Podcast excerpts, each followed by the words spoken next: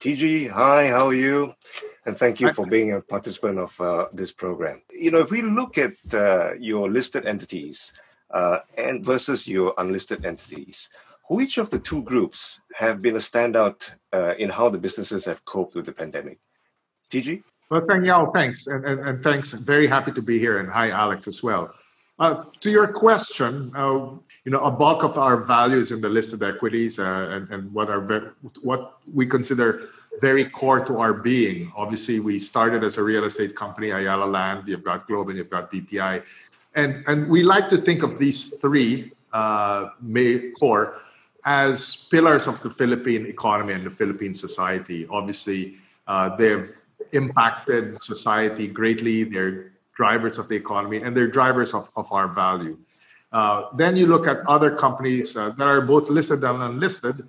You've got Manila Water, which provides, you know, water, is, owns a water concession to half of Metro Manila and has water services for, for many other places in the Philippines.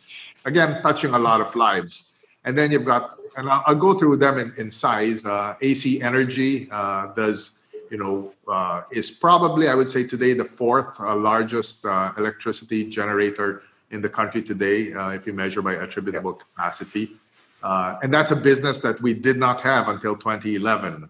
So it's something that we decided we wanted to enter, and we put a lot of capital to it and a lot of work. And, and, and happy to say that today its performance is, is, is meeting our expectations and actually exceeding our expectations. And we've got a lot more ambitions for that. Then we've got other businesses, for example, that we have we've entered into of late uh, because we saw that there was a need for the country, and, and, this goes to sort of the business philosophy of the Ayala Group. Uh, for for you know over a century, it's been about building businesses that change lives. That uh, you know there is a social impact. And in 2011, along with energy, we decided uh, that uh, we had to look at things like education and healthcare. And these two businesses, we actually, you know, began putting capital in maybe 2014 or 2015. Right. Uh, they're still small today, uh, and you know, to be quite frank, uh, they're businesses that quite haven't met our expectations at the start. But we continue to work at them because we believe there is a compelling need, uh, both on the affordability side and the accessibility side right? So right. That's that's the nature of the way we build business. You got to find a need uh, that changes lives, and we got to find a business that we believe we have an innate advantage, or we can bring something within the Ayala Group that gives us an advantage to do that, and then build that business in a different format, in a different way. Right. You know, with property and banking businesses accounting for sixty percent of your earnings, and probably about 70% of your net asset value. My first question to you then is the worst over, in your opinion? Uh, is it over? No, I don't think it's over. I think we're in it, right? Uh, I think until you see clear signs of this pandemic lifting, of uh, people beginning to feel safe about going out, of economic activity beginning to resume, I think you'll you'll see challenges uh, in these two sectors. Uh, clearly, very different uh, challenges. So, for example, in real estate, the challenge is now, yeah. right? You're seeing that uh, construction cannot take place uh, because you need to be concerned about the safety of, of the construction workers. Uh, real estate demand has softened because people are, you know, not as not as confident about their futures, and therefore uh, reservations and sales have slowed down. And then, you know, uh, 35 35% of our business is recurring income through our malls and resorts, and, and those have been practically shut down, right? And while it's so nice to say, look, there's a contract between ourselves and our tenants, uh, we understand that in this crisis, the only way the economy will bounce back is if we all work together. And, and that's why very early on, uh, Bobby Dy and his management team at Ayala Land said, we've got to take care of our tenants at the malls and then did this you know basically uh, rental waivers. No rent because the mall was closed right? Mm. it's no one's fault. It's not the tenant's fault. It's not it's not the it's not the mall's fault that it's closed. It's it's just something you know that happened and therefore we're going to have to eat some of it and we basically said to our, our tenants no rent. If you can't operate how can we charge rent? Because we understand they've got to pay their employees, right? So we, we all have to bear a little pain. So that's the pain we're going through now. And until you see this pandemic and you see economic activity rise, we're in the worst of it. So we're not, we're in it. In the banking sector, um, obviously the bank's business is, is credit driven, it, it, you know, it's intermediation. And what you're seeing is a fear and probably a, a well-founded fear that because the economy will go through a downturn, uh, the loan book will, you know, not will will have more losses than during a normal time, and therefore banks are taking this precaution out of provisioning. So uh, you're provisioning for bad loans, but depending on how deep uh, the economy's downturn is, we just have to manage the loan book. We have to work with clients and be very transparent, and we hope our clients are transparent with us. That mm-hmm. if you have a problem servicing your loans, let's work at it, right? If if there certainly is no way for clients to be able to pay their loans, then we're just going to have to take the hard pain and and and do what's necessary. But if we believe that the businesses are viable and there is light at the end of the tunnel, we'll work with them to restructure and to defer payments. Uh, but the banking sector, I think you'll still see worse coming going forward. Yeah, Gigi, actually, we've heard you uh, say the word uh, twice uh, just over the last uh, few minutes. That means basically sharing the pain with uh, your clients. In fact, Alex was just having a discussion with his uh, analyst in the uh, morning uh, about uh, you know uh, how how long can help be given to to clients, especially in your property business. Alex, would you like to share that question with the crowd? sure. Yes. well, anyway, TJ, I just wanted to get your opinion. I know it's been challenging for the malls. mall revenues are down 43% year on year. Foot traffic about 20% pre-COVID do you think that uh, consumer behavior has changed permanently, or is there a, ch- a chance to revert back to the pre-COVID days? Um, no, I think it's changed permanently. Uh, to be to be honest, I think when people have realized, like myself, how easy it is, right, uh, uh to to purchase uh, online. Uh, I, I, was one. I, I believe I'm. I was one of the first older adopters to this, but uh, today I am just buying everything online. Uh, I do enjoy going to the malls, I do enjoy walking around, uh, but I think the convenience of e commerce has clearly made its mark and has shown its, its viability to a lot of people. There is a little difference in the Philippines because the malls spend, still are a, a social, uh, mm. provide a, a social function, given the fact that we, we do not really have open spaces uh, so I think there is there is a reason for being for the malls, but I think the the configuration and the business models of malls uh, has to be quickly adjusted. You know, rethought right. and adjusted because do, do do merchants need larger spaces? I think they probably need smaller spaces, right?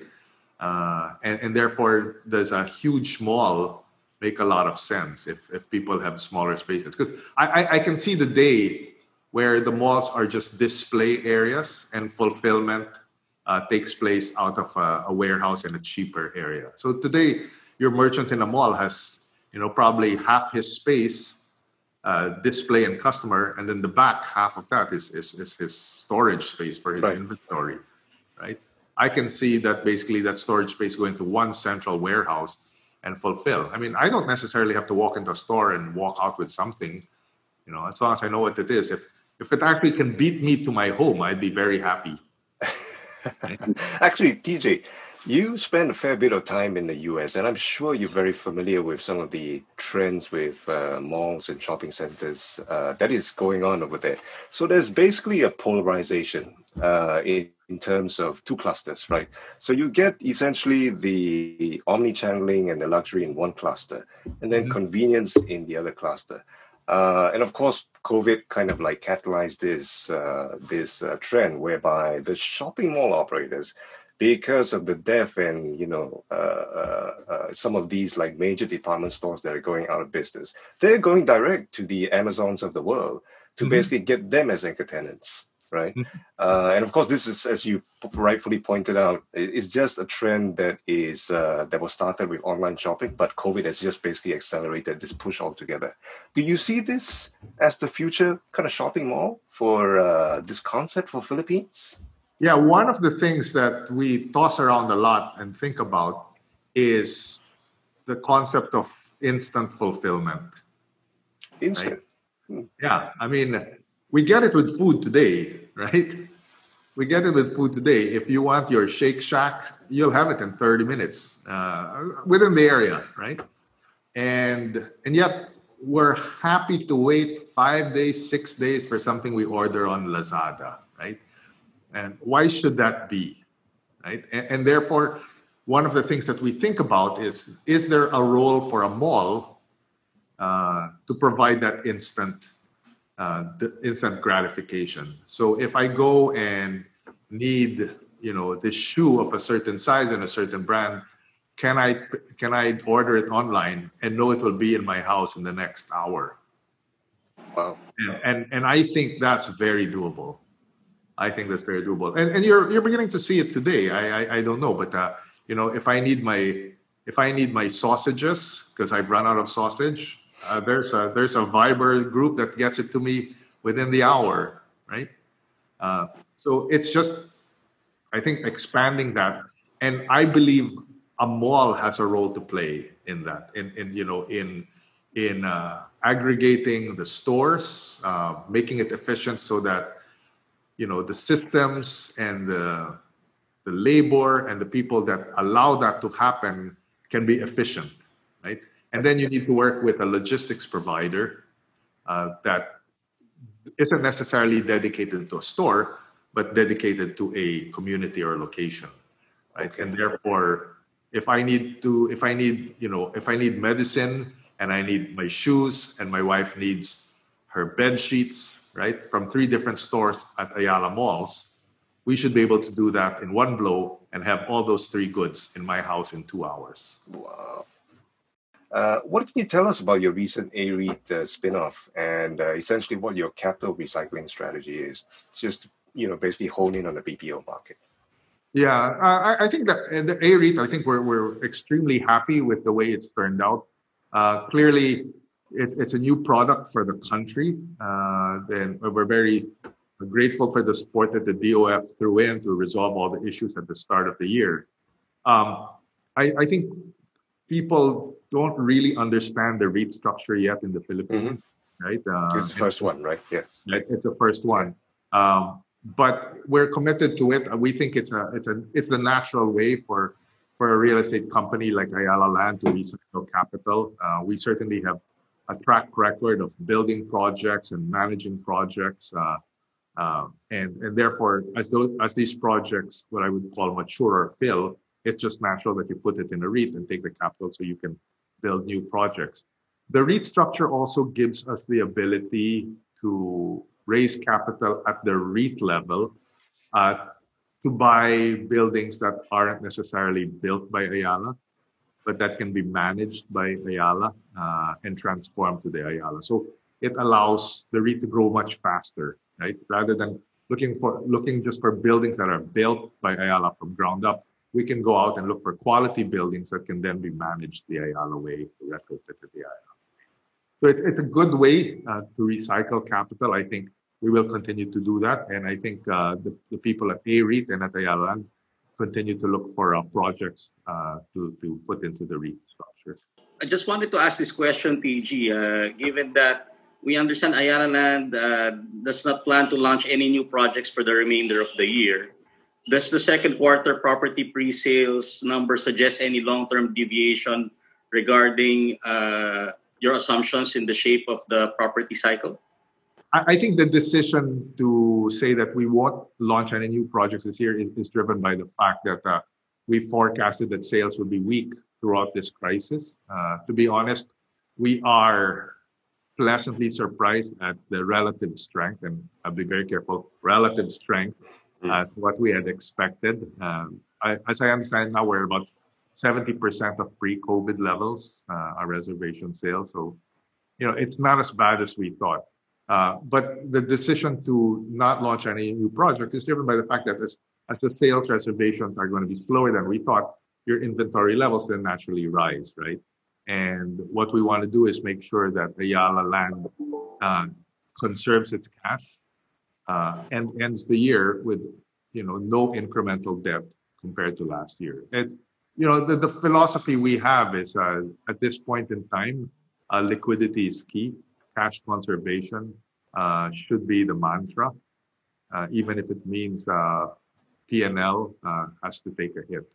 P&L is an accounting issue, um, but cash conservation is what gets you through, right? Uh, and and we recognize that uh, our biggest driver of cash in land, in, in Ayala land, which is the rentals, it has actually fallen off the cliff, right? Uh, mm-hmm. As Sengyao said, the one, the only thing that's bringing in regular cash is, is the office leasing portfolio. TG, maybe we should uh, spend some time on uh, BPI and the banks uh, and your banking business uh, right now. Your loan mix uh, is uh, more skewed towards corporate loans rather than SME loans. Do you see yourself as better off in this cycle as opposed to your peers who actually concentrate a little bit more on the SME sector? unfortunately, that's true, right?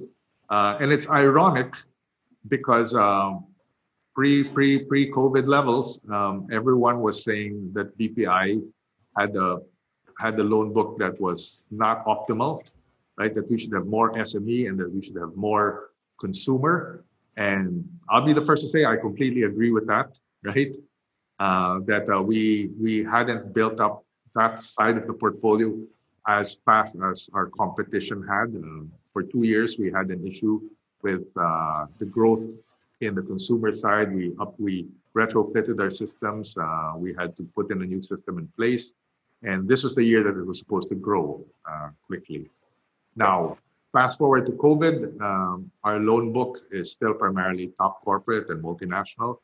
Uh, relative to our, our competition, SME and consumer is smaller, uh, and that will stand us in better stead this year. I wouldn't say in good stead. I would say relatively better than others, but we're we're all gonna take these. We're all gonna have problem loans. Got it. Mm-hmm. Okay. Uh, TG, uh, still with the SMEs, uh, we just wanted to check with you.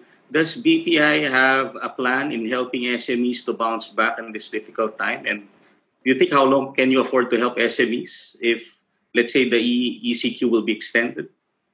Yeah, no. Obviously, we we work uh, with with our clients. Uh, obviously we we follow what the government has mandated, right? The uh, the uh, forbearance on, on interest and principal. Um, we're very in touch with with our clients, both SME and and top corporates. But I think at the group level, we have this big push to help the SMEs. So we we just launched something called the Ayala Enterprise Circle, which is a group-wide effort to help the SMEs uh, bounce back uh, and build their businesses. And it's really driven by a specialized team uh, that we formed at, at Ayala Corp, the parent.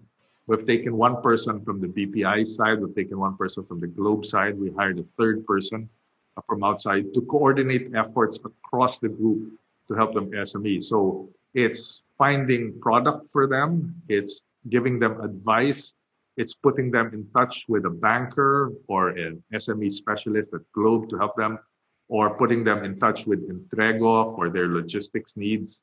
Uh, we have, I think it's, we have a seminar every two weeks uh, where SME clients of both Globe, of, uh, of uh, SME contractors of Manila Water, SME clients of BPI come in and listen to experts talk about, you know, anything relevant. So we had the seminar on banking facilities. We had the webinar on health insurance and how to take care of employees during this crisis. We gave them an update on, on what's really happening in this crisis. So we're very engaged with them. And what we want them to feel is that they can reach out to us, that there's this ability to talk to us. Because as a banker, as a former banker, right, what you want to do is to be able to talk to your clients and understand yes. what's happening, right? And yes. this is what I've always told my my SME clients and my consumer clients, if you have a problem, the worst thing you can do is hide from your banker, right? Yeah. Because if you hide from your banker, the banker has no choice but to come down hard. But yes. speak with your banker, work out a solution because there's always a solution, right? And, and I'm need... sure your bankers, yeah, and I'm sure your bankers have gone through so many cycles in the past that their experience could also bring new angles uh, to help uh, your clients uh, better maneuver this this this. Uh, exactly, mm. exactly. I, I I know how it is to be to be have your back against the wall in a small business, right? Uh, and it's you know when when a, when a client is challenged, it's very hard for them to come and and ask for help. But that's the best thing you can do. Yeah. And that's what I've, I've always told people who work with me as bankers, as the relationship managers, reach out to the client and lend a sympathetic ear because there is a solution to most of these problems. TG, on the uh, subject of uh, SME, let me also kind of uh, ask you. Uh, I recall reading back in uh, 2019, right, that uh, BPI actually made a statement about your plans to actually get more aggressive in the SME space. In fact, you had also set a target of kind of yeah. doubling your net income and also uh, uh, hitting 15% ROE. Uh, I think it was by 2023, if I'm not mistaken. Now, of course, things have changed with the COVID, but is that goal still on the cards? And uh, how different will your strategy be compared to your closest competitor? No, that that space. Yeah. Saying, yeah, that ambition is still there, right? Uh, that ambition is still there because when you look at the banking business, the spreads that you make from intermediating with the top tier corporates are hardly anything, right? Mm. No reason to lend to Ayala because Ayala will will get the best pricing everywhere. No no reason to lend to Shell. Shell gets the best pricing anyway. Right? Uh, but an SME, a, a mid corporate, right? They don't have that much access to banks, right? And if you treat them well, they'll be loyal to you for the longest time. So the ambition, the ambition is still to grow that uh, the SME book, uh, and we have a whole group called the Business Bank that's focused on that. Uh, I think the ambition to grow the portfolio of consumer and SME to 30%. It used to be 20%, so going to 30% is still there. Um, realistically, I don't know if you can grow that to that level by 2023, given that 2020 and I would say probably you know the early part of 2021 are lost years, right? but but the ambition is still there, and the direction and the strategy of the bank will still be on that. And uh, to, you know, to to to get you there, the question here is uh, how will the products be different, or what will you use to actually you know stand out from the competition in, in terms of uh, getting the SME clients to come through your doors? Well, many many ways. And, you know, obviously, the, the basic product is, is the working capital loan or the expansion loan, right? But you need to be with the client, uh, help him. What I've realized with SME lending is that for many of them, these are successful SMEs who had never used debt before right. to expand, right? Uh, and so it starts with a deposit relationship and you need to work with the client and understand what their ambitions are and help them see that prudent debt actually helps them grow faster. So they, they need to be comfortable with that. Uh, and so obviously pricing is very important for them. Uh, and BPI, because of our reputation and our legacy, we do have a very cheap cost fund. So we can be very competitive on pricing. Right? But then because a lot of these SMEs are also entrepreneurial driven, you need to give them a lot of tools to make the businesses easier to run. Uh, and that's where you have to overlay our systems and our digital processes. So we're talking about uh, BizLink, which is uh, our platform for small, biz- small and large businesses to manage their account, to manage payments, to manage payroll. Uh, we talk about the integration of BizLink and Express Online. Express Online is the retail side, which is what Alex and I use in our personal side, right? Mm. BizLink is what the corporates would use, but to integrate those two for these for these entrepreneurs is very important, right? And so you need to provide them these tools and show them that it makes a lot of sense for them. Uh, many of them will require help in, let's say, credit card services, right? Uh, many of them will will require help in in insurance. They've never thought of insurance, uh, not only for their for their physical goods, but it gets bigger as they need to ensure and provide healthcare facilities for their employees. And so we need to begin thinking about integrating all the services that BPI provides and offer that to the client, especially the SME, because SMEs are run by usually one person, one entrepreneur right? or, or that entrepreneur and her husband, because the entrepreneurs are usually women, right? And her husband helping helping this business, uh, and that's how you win. That's how you win. Uh, TG, just wanted to uh, check still on BPI. Uh, markets in general believe that uh, BPI's provisioning has been uh, conservative. Uh, and uh, will you trade off uh, these obligations with the current BPI dividend policy? Uh, no, I would suspect. I, I would suspect uh, the BPI dividend policy is. I'm speaking as a shareholder. Is sacred. All right. Uh, the, the, the, dividend of BPI hasn't been changed in many, many years. And, and that's a reflection because banking is a capital hungry business, right? Uh, but, but we do realize many of our shareholders, sorry, we have a lot of small shareholders who rely on the dividend, right? I, I don't think they, they, they account for a substantial portion of our ownership, but in number, they are a lot. Uh, so we recognize that, and we've always said, uh, we've always thought that this dividend policy of, uh, I think it's 90 centavos a semester, 180, right? We're, we're just going to try to maintain that. Um, the, the, the, you know, at the one board level, we were talking about our provisioning and, you know, how we thought it would come out. And um, provisioning is something that's very subjective, right? Uh, you need, and, and to be objective about it, you need to set some guidelines internally. So we look at our NPL ratio, we look at NPL cover, we want to make sure that NPL cover is always 100% or better, right? Uh, we want to be proactive in, uh, in provisioning. We want to be uh, uh very conservative in our ECL modeling, right? So that uh, we can provision well. Um, but you have to make a trade-off between provisioning and capital. Right? And, and luckily for for BPI, our capital ratios are, are you know in excess of 15%. It's great to hear. 15 and change. So uh, we have room uh, to provision aggressively if needed. Okay. It's great to hear. It's a very different uh, tactic uh, taken by Singapore banks. I mean, even, we even get the government support to actually cut these dividend uh, dividend rates, and it didn't go very well with uh, with the capital market, as you can imagine. Yeah, yeah. There has been a fair bit of press uh, around President Duterte and uh, Manila Water concessions, right?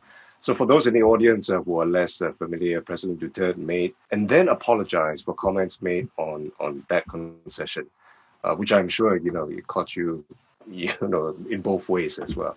If you could unwind the hands of time, TG, what would AC have done differently to not even be in the crosshairs in the first place? That, that, that's a tough question, Yao. uh, I, I, think you have to take a step back and, and, and see, you know, what caused this whole issue. Yeah. And it, it came to the fore, I think, a year ago, last March, uh, March 2019, uh, when the taps basically ran dry, right? Okay. Uh, and, and they ran dry for the simple reason that uh, you had El Nino, water levels drop down. Uh, and because water pneumatics are very different from electricity, right? Yep. You need pressure to build up. And once it fell below a certain level, uh, you can't just turn on the, the switch again and say, oh, flow more water from the dam and, and everything will be all right. It takes time for all the reservoirs to fill up again and pressure mm. build right? So, um, so that was really driven by a water shortage because uh, the government had built no new water supply. In fact, there's been no new water supply uh, resources since the 1990s, and the responsibility for new raw water supply is not Manila Waters. In fact, it's very clear uh, that the government is supposed to supply the water, and we just. So it's unfortunate uh, that that happened. Um, and it's unfortunate that the reality is consumers blame whoever presents the bill. Even though you're only you're only the agent, it's whoever presents the bill that gets blamed. It's like you know when you when you walk when your airline flight gets canceled, you take it out on the, the, the ticket agent who has nothing to do with it at all, right? But it's human yeah. nature. Mm-hmm. It's human nature. Um, maybe you know we could have handled that better uh, but unfortunately, it put us right front and center. It brought our attention to the president. Uh, and then what really triggered the whole thing was when uh, we won the arbitration case in Singapore in early December last year. Mm. And that really brought things to the surface because the president was told we lost the case in Singapore. If we could do it differently, maybe we should have asked the arbitration court to delay the ruling. but my my understanding is that the government was confident that they would they that they would get a ruling favorable to them, so they didn't want the ruling delayed.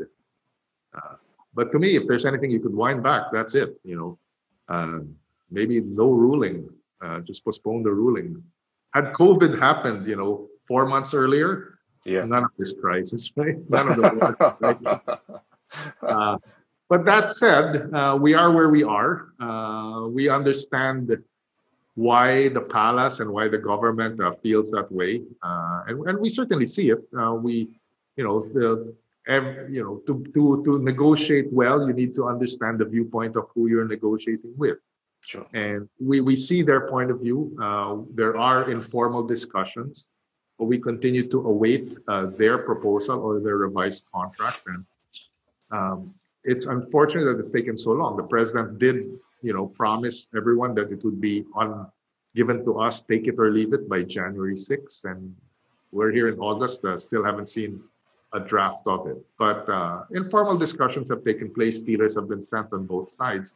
Uh, and we're confident things are moving along and that we will come to some resolution uh, with the Republic on this. Uh, TG, just wa- wanted to check with you with AC Energy and AC Infra. Uh, both of them are going through some uh, restructuring and the group's plans to make it a major pillar of AC. Uh, would it would it make business sense to apply even more stringent policies when AC Energy deals with government projects, especially in other emerging markets? And what potentially may be these uh, new safeguards? Yeah, we you know, if anything, Alex, we have recognized how regulatory, actually, I don't even call it regulatory risk, I call it political risk, uh, can come to the fore very quickly. Regulatory risk is manageable, right? Um, political risk This is like out of the blue.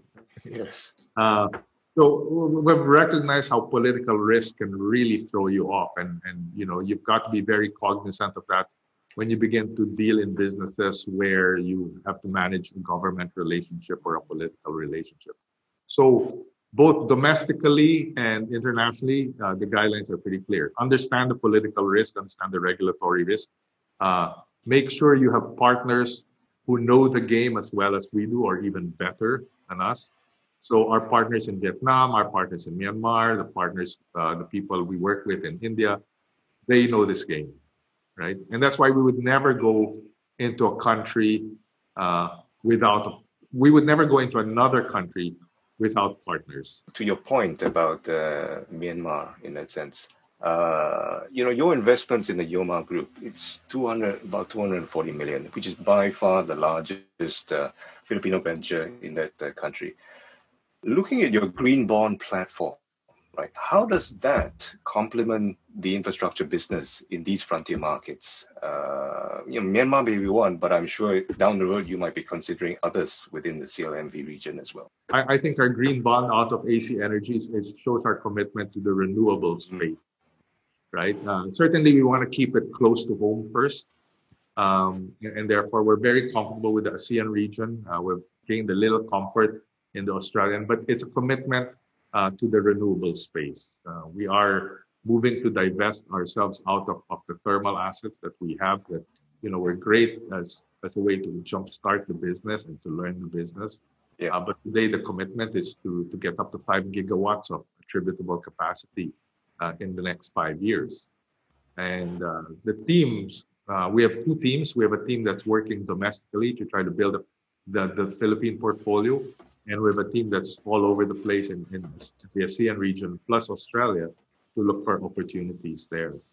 Uh, and very focused on, on wind and solar, uh, a little focused on geothermal, uh, but really wind and solar are the places we're looking. Well, TG, we're going to move into the Q&A uh, session right now. The first question that we see uh, on that list uh, is on the globe uh, telecom telecommunications uh, space. So the question here is essentially, you know, with President Duterte again, you know, making a recent statement in the press that uh, they want the uh, incumbents to basically help, you know, speed up the stability of the, uh, I guess, the Wi-Fi and connectivity issues. Do you see that as a near term, or do you see any near term challenges in that? And how do you see the uh, challenger telecommunity, right? Are they likely going to pose some threats uh, in your space? Yeah, uh, uh let, let, me take it two, two, two parts, Teng right? Uh, the first part is the president, uh, in his State of the Nation address, actually challenged uh, the two telcos, ourselves and, and our, our competitor, to improve the services or else, right? Or else, right?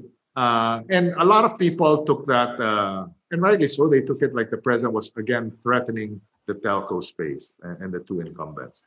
But actually, what's happened since is actually quite a blessing. And I don't know if many people realize it, uh, but our president, Ernest Cu, asked for a, an audience with the president, which he got, uh, I think, two Thursdays ago.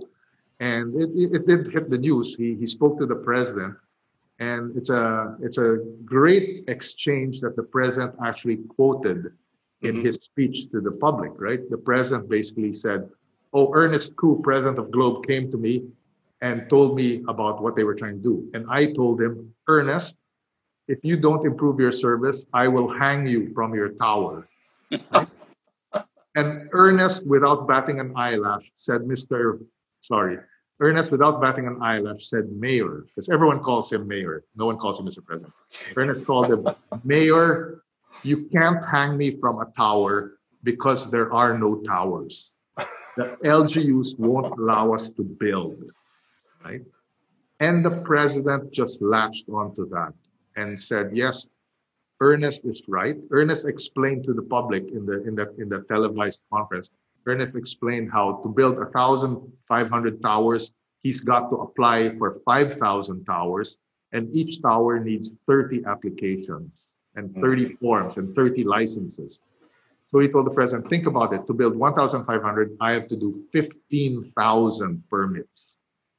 And so the president right then and there said, I order the LGUs, you have three days to approve permits. And he told the Department of Local Governments enforce this, or else I will put the mayors in jail.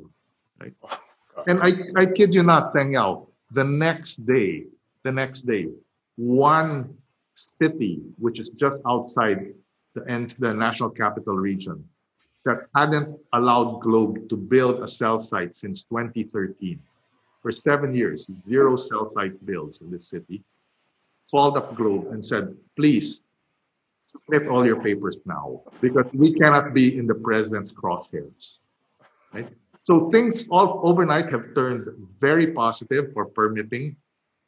Uh, and in fact, uh, they are now passing a law, uh, you know, this the emergency law, Bayanihan 2, Alex, uh, which is now in BICAM in Congress, will contain a provision that actually puts into law the president's directive that uh, for telecom builds, LGUs have seven days to approve, or else they will be considered approved.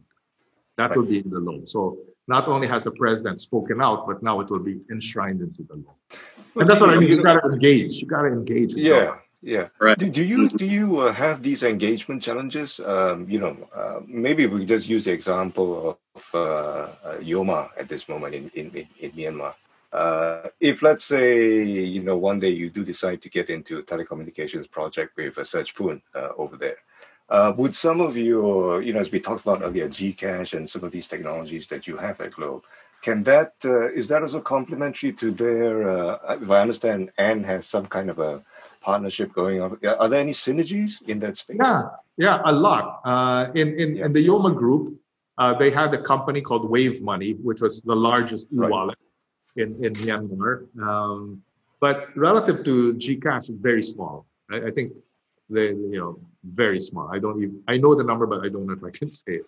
But profitable, believe it or not, saying it, profitable because it was a remittance service rather than a P2P, right?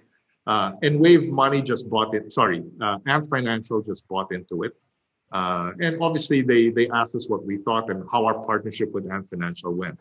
And I just have all praise for uh, you know Ant Financial, the way their systems operate, their clarity of thinking of business models.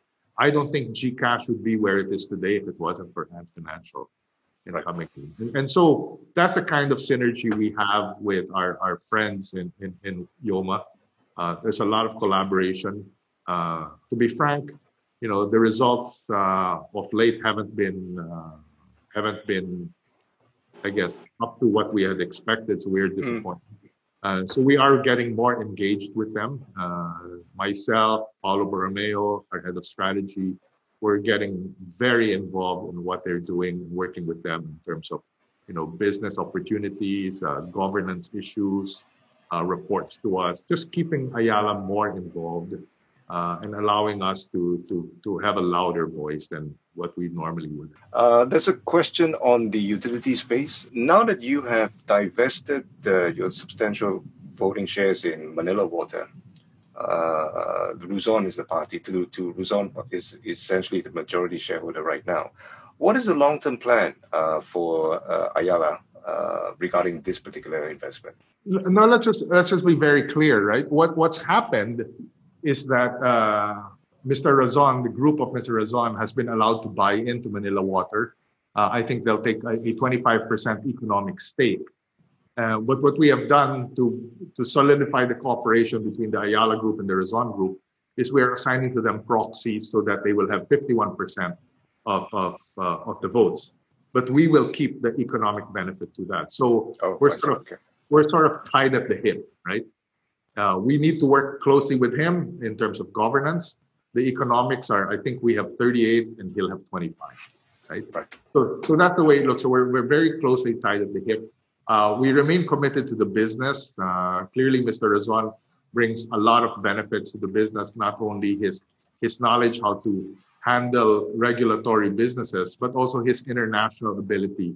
Sorry, his ability to uh, expand internationally. I mean, we I, I look at ICT uh, and, and, see the kind of businesses they have built in many countries in in you know in port operations, which are also very highly regulated and very successfully. So, you know, I think uh, that where he's got ports, we should be able to get some water deals. Maybe not in all, but some of them. Right? Okay. So, so he should be able to, you know, the the, the Razon group and will be very I, I think positive for Manila Water in terms of even international expansion. Got it. Okay. Well, I'm mindful of the time, TG. I'm I'm just going to say the last question for you, and uh, if uh, there's a final message uh, uh from you to our audience and to our clients, what would that message be? I, I, I think what we have to realize is that this is a crisis that, you know, for many of us listening, I'm, I'm almost sure all of us had never thought we would go through this, right? And I, I think of my parents who had to live through a war, right? And this is probably as close as it gets uh, for, for all of us of, of our age. Uh, I, I, certainly thought I was going to retire fairly soon without having seen a, a crisis of these, these, proportions. You know, 97 Asian financial, financial yeah. crisis, 2008, those are nothing compared to this, right? Uh, and I, I think we have to realize that a lot of empathy must go into into in, into the system for us to lift out of this. Because if we act selfishly uh, for each our own good, then we're just stepping on each other and we're just going to sink deeper into the mud. Uh, so we all recognize we have to take each of us a little pain so that we can all recover quickly. So you know when when when people ask for in your personal capacities when people ask for help be extra generous. In your corporate capacity uh, i think think of uh, your suppliers think of your customers first uh, before thinking of yourself because without your customers without your suppliers you're you're you're nowhere right? You're, you're just going to sink as well. And and i think that's the mindset change we have to make going forward that there is pain uh, let's take the pain now because certainly this won't last forever. Uh, humanity yes. has lasted for for for millennium millenniums, and we will survive this, and the economy will come back. But the idea is you need to survive. You can only survive if you work with others. Well said. Thank you so much, uh, TG. Well, we've come to the end of the uh, program, and we hope that uh, everyone has benefited from the takeaways from uh, TG. So, on behalf of Maybank Kim Eng, uh, we want to extend our heartfelt appreciation to TG uh, and also to you, our valued clients, for your generous participation and for your business. So, until we meet again, stay safe, blessings to your loved ones, and uh, we look forward to seeing you all again next show.